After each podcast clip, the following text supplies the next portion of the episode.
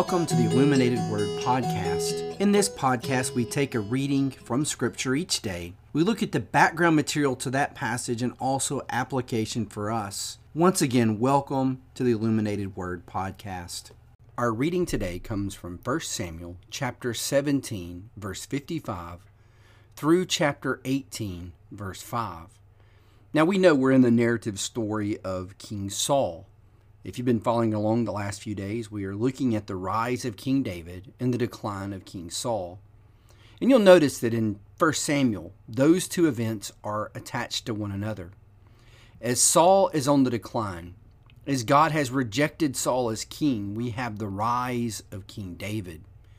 Israel had demanded a king from Samuel, God's prophet.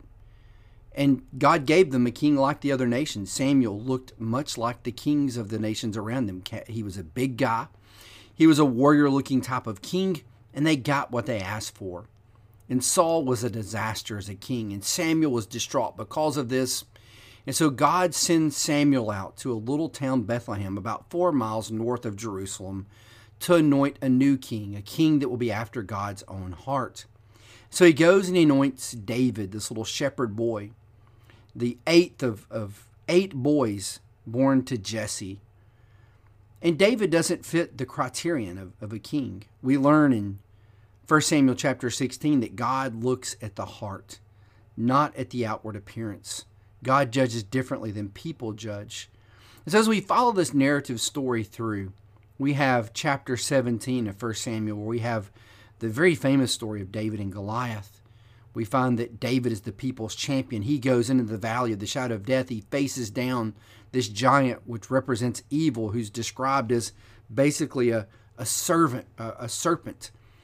And so he goes and faces this evil serpentine uh, giant, and he defeats him by crushing his head.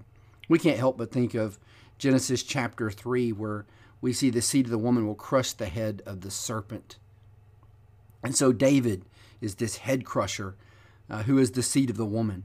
Kind of a, a, foreshadowing of what Jesus will do by crushing the head of the serpent, Satan. So we have this famous story of David and Goliath. And then towards the end of this story, we have Saul inquiring about who is this young warrior? Who is this boy David who has gone out and defeated the giant? So we're going to see at this point in our reading David coming into the household of King Saul. And things seem great at first, but they're going to end very bad. So we're going to pick up now in verse 55 of 1 Samuel chapter 17. This is the English Standard Version. As soon as Saul saw David go out against the Philistine, he said to Abner, the commander of the army, Abner, whose son is this youth? And Abner said, As your soul lives, O king, I do not know. And the king said, Inquire whose son the boy is. And as soon as David returned from striking down the Philistine, Abner told him, and brought him before Saul with the head of the Philistine in his hand. And Saul said to him, Whose son are you, young man? And David answered, I am the son of your servant Jesse the Bethlehemite. As soon as he had finished speaking to Saul, the soul of Jonathan was knit to the soul of David, and Jonathan loved him as his own soul. And Saul took him that day and would not let him return to his father's house. Then Jonathan made a covenant with David because he loved him as his own soul. And Jonathan stripped himself of the robe that was on him and gave it to David, and his armor, and even his sword, and his, ba- his bow, and his belt. And David went out and was successful wherever Saul sent him, so that Saul set him over the men of war. And this was good in the sight of all the people, and also in the sight of Saul's servants. So we have Saul asking the legitimate question Who is this guy?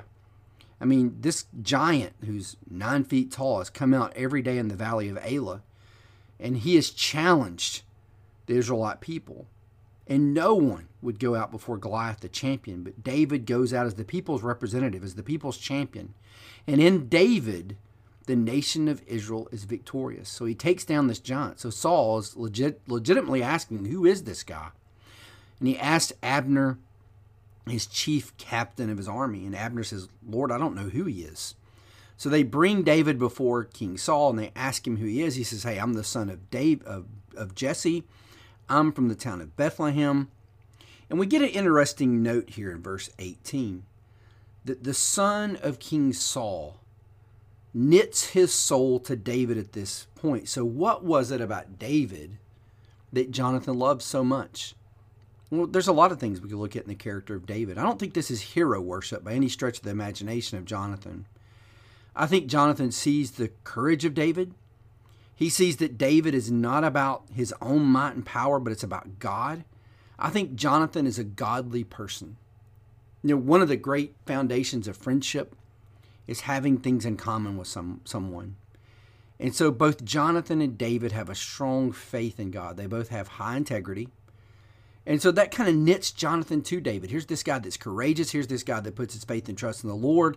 And there's something very attractive about David to Jonathan. Now, here's the thing that this the rub in the modern world. Because we live in a postmodern society, and people can't imagine men having friendships like this, it's been suggested this is a, a homosexual relationship. And that's just not the case at all. Now, this is not what Scripture is trying to convey. You're living in a time of a warrior culture where men had no problem expressing their feelings and their love for one another. We live in a time where men don't even know if they're men because we don't live in that kind of culture. And so men feel really uncomfortable with these outward expressions of feelings and emotions. And also, when you look at this word for love, it's not the word uh, for to know someone in a sexual sense. The word yada would be used here in Hebrew if that's what the writer's trying to convey. It's a completely different type of word. This would be more like covenant faithfulness type love, the type of love that's going to be committed to someone else. This is a deep friendship. C.S. Lewis has talked about in his book Four Loves that we have lost this in the modern world. We've lost this idea of ancient friendship where there's this commitment to one another and they're making a covenant commitment. And what Jonathan is doing is an extraordinary thing. Jonathan is safe in his own skin. Jonathan is not jealous. He's the opposite of what his father's going to be. Jonathan is confident in his own standing to where, you know, he's like, hey, I'm going to give David my stuff. It's almost as if Jonathan is anointing David himself because, see, Jonathan should be the, the heir to the king, right? He's the king's son. And so he's recognizing what God has already recognized in David that David is worthy to be a king, he's worthy to be a ruler. So we're going to look at an extraordinary friendship in our readings this week and in our sermon on Sunday. This friendship between David and Jonathan, and this commitment they have to one another.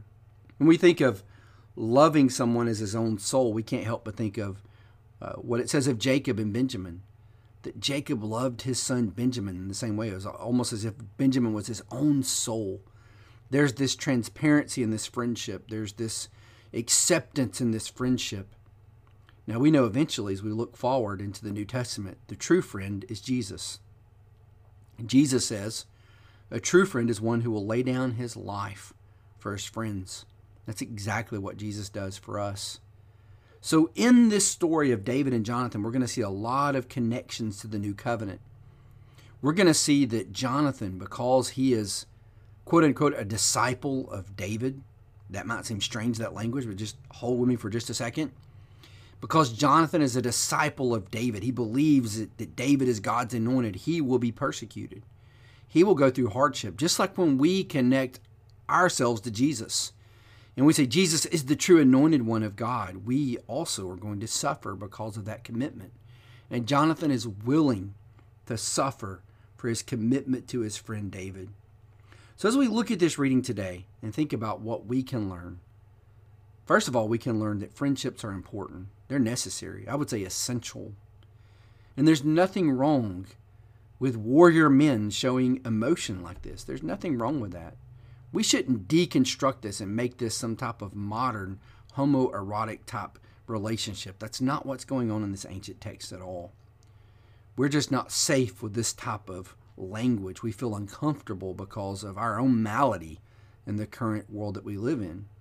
We could learn something from these ancient people. So many times we feel like we're sophisticated, and maybe at times they're the ones that are sophisticated emotionally a lot more than we are. And we can learn from these ancient people. So friendships are important. Commitment in friendships are important. Having common foundations for friendships are important, just like David and Jonathan have. And as we think about this friendship and this deep, loving relationship between Jonathan and David, we realize that friendships are not just about using the other person to get what you need or what you want. Friendships, friendships are being committed even when it's not going to help you in your cause. That sometimes that other person is going to have times of need and struggle, and we're going to be there for them even when it's not really going to help us. But it's just about blessing that friend. So I present to you this friendship of Jonathan and David. We'll talk more about it throughout the week. We'll even look at some of the Proverbs and what they teach us about friendship as we study this friendship of David and Jonathan. But I present to you a wonderful example of friendship as found here in Scripture. Well, I'm going to read our passage one more time as we close out. This is 1 Samuel 17, 55 through 18, verse 5. As soon as Saul saw David go out against the Philistine, he said to Abner, the commander of the armor, our army, Abner, whose son is this youth? And Abner said, As your soul lives, O king, I do not know. And the king said, Inquire whose son the boy is. And as soon as David returned from striking down of the Philistine, Abner took him and brought him before Saul with the head of the Philistine in his hand. And Saul said to him, Whose son are you, young man? And David answered, I'm the son of your servant Jesse the Bethlehemite. As soon as he had finished speaking to Saul, the soul of Jonathan was knit to the soul of David, and Jonathan loved him as his own soul. And Saul took him that day and would not let him return to his father's house. Then David made a covenant with then Jonathan made a covenant with David because he loved him as his own soul. And Jonathan stripped himself of the robe that was on him and gave it to David, and his armor and even his sword and his bow and his belt. And David went out and was successful wherever Saul sent him so that Saul set him over the men of war. And this was good in the sight of all the people, and also in the sight of Saul's servants. Well, thank you today for tuning back in with us for the Illuminated Word podcast. I pray you're just being uh, built up by these readings about David and his life. We're going to take this journey for a while, so we're going to learn a lot about this fascinating servant of God. I hope you have a great day, and I hope to see you back tomorrow.